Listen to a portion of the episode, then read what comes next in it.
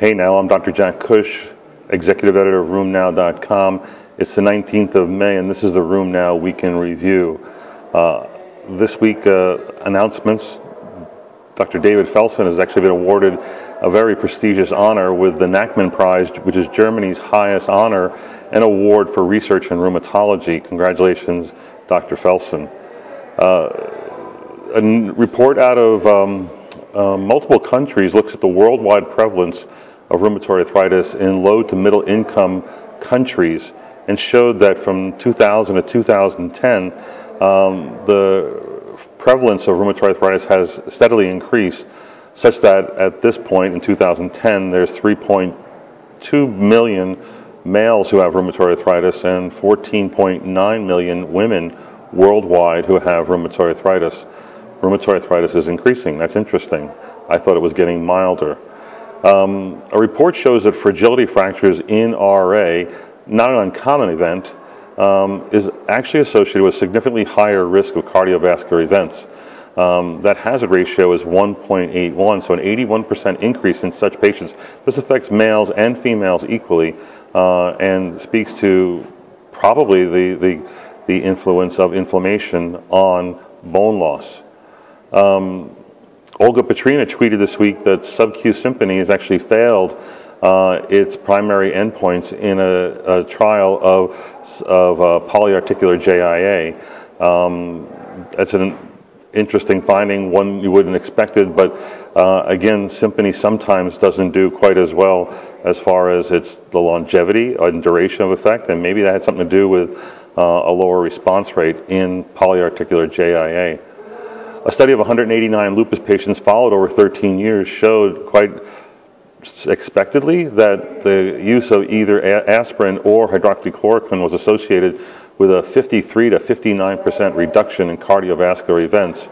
Uh, this has been seen before, especially for um, uh, hydroxychloroquine, but uh, for both and for low-dose aspirin, that's a sobering issue. Aspirin, a long time ago, used to be the only treatment for lupus. Uh, maybe that's one of its benefits. Uh, it turns out that in lupus patients, the presence of an antiphospholipid antibody or hypertension is associated with a much higher risk of cardiovascular events and as, as much as an 18-fold risk of cardiovascular events. Uh, a study of 736 lupus patients has shown that poverty has significant downstream effects, meaning that those who had poverty were more likely to suffer organ damage when looked at five and, uh, years and more later.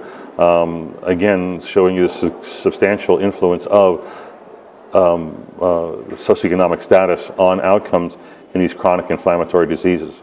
Drug-induced hyperuricemia review article shows you the things you should know that these drugs are associated with higher uric acid levels and a higher rate of gout.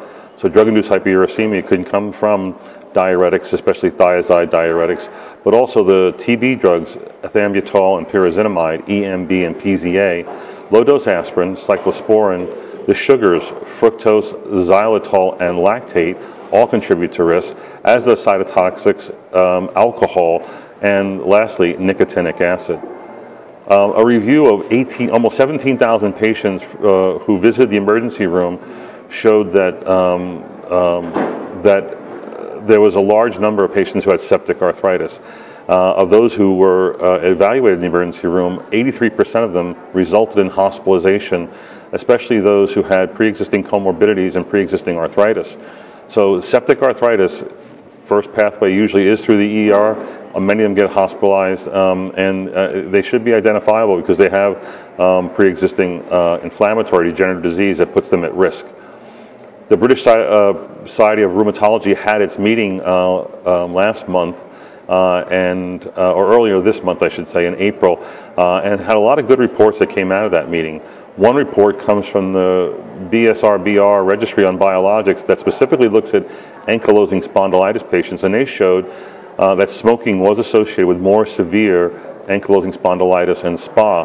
Uh, not surprising, as this has been seen in other disorders, including JIA, including RA, including psoriatic arthritis. Um, I don't know if you're aware of CADM, clinically amyopathic dermatomyositis. These are what we used to call dermatomyositis, sine myositis. Um, there's a new antibody that's uh, characterized uh, um, uh, as part of the characterization of this condition, and that's the MDA5 antibody. Uh, it is commercially available, um, and its presence is associated with CADM. Uh, it is also associated with interstitial lung disease, especially rapidly progressive interstitial lung disease. It is also associated with lower CPK and lower aldolase levels.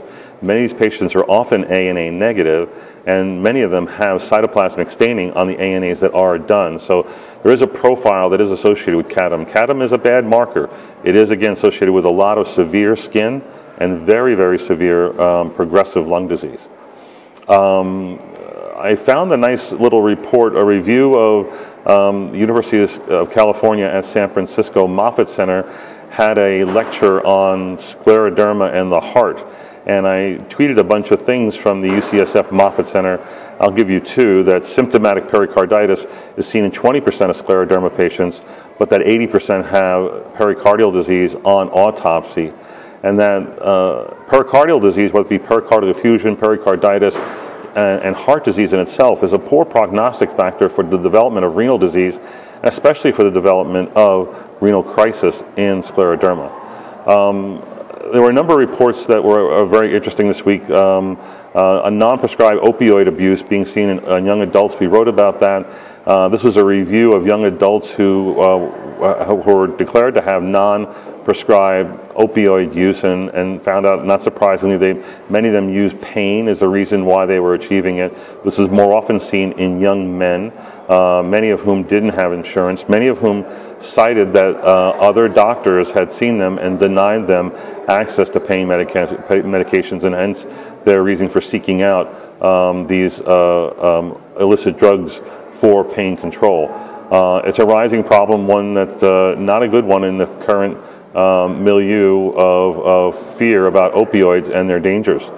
The NorSwitch study was published this week, in, uh, or actually two weeks ago, in Lancet. Um, and um, the NorSwitch study is a very important study about biosimilars and how biosimilars are going to be adopted in, uh, in around the world. Uh, this was a study that was part of, of Norway's taking on the new biosimilar for infliximab they're called Remsima. In the United States, it's called uh, Inflectra. The, it is, uh, the generic is called CTP13. And um, as a condition of their initial introduction and 69% discount for such therapy, they did a study of over 450 patients with all the indications for infliximab. That includes RA, PSA, psoriasis, ankylosing spondylitis, ulcerative colitis, and Crohn's. And uh, the objective, objective was to take patients who are well controlled on Remicade or infliximab and then switch them uh, over to either um, the new biosimilar or blindly keep them on the same therapy. And in the endpoint, uh, uh, they were looking for um, flares being different between the groups, and hence this was a non inferiority study. At the end of, uh, of I believe, uh, six months, um, there was no change, there was no uh, increased flare rate in those who switched over to the biosimilar. The side effects, the efficacy profiles all look the same. These, the outcomes, which was measured as the number of people who had increases in activity as determined by the standard measure of activity in that disease, um, were not different between the two groups. There was a trend maybe towards maybe more flares in the Crohn's disease group, but again, the study was powered to look at all of these chronic uh, immune-mediated inflammatory disease patients together, and again, uh, achieve the endpoint of non-inferiority.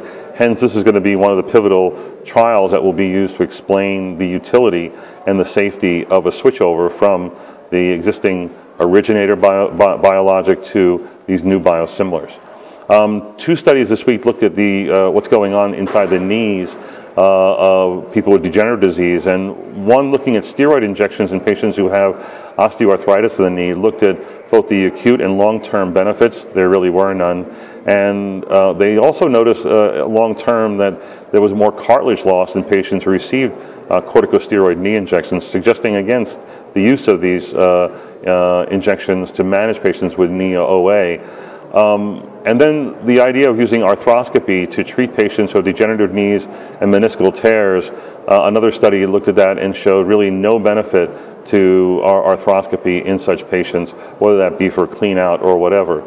And lastly, there's a nice review of what happened in a large cohort, single center study of patients who received rituximab. And they compared those patients to those who um, didn't receive rituximab. And they showed that rituximab did have a substantial benefit in reducing the development and or progression of interstitial lung disease in patients with RA. That's RA lung, again, patients who have severe disease and progressive interstitial lung disease, that there may be a significant role for rituximab in such patients.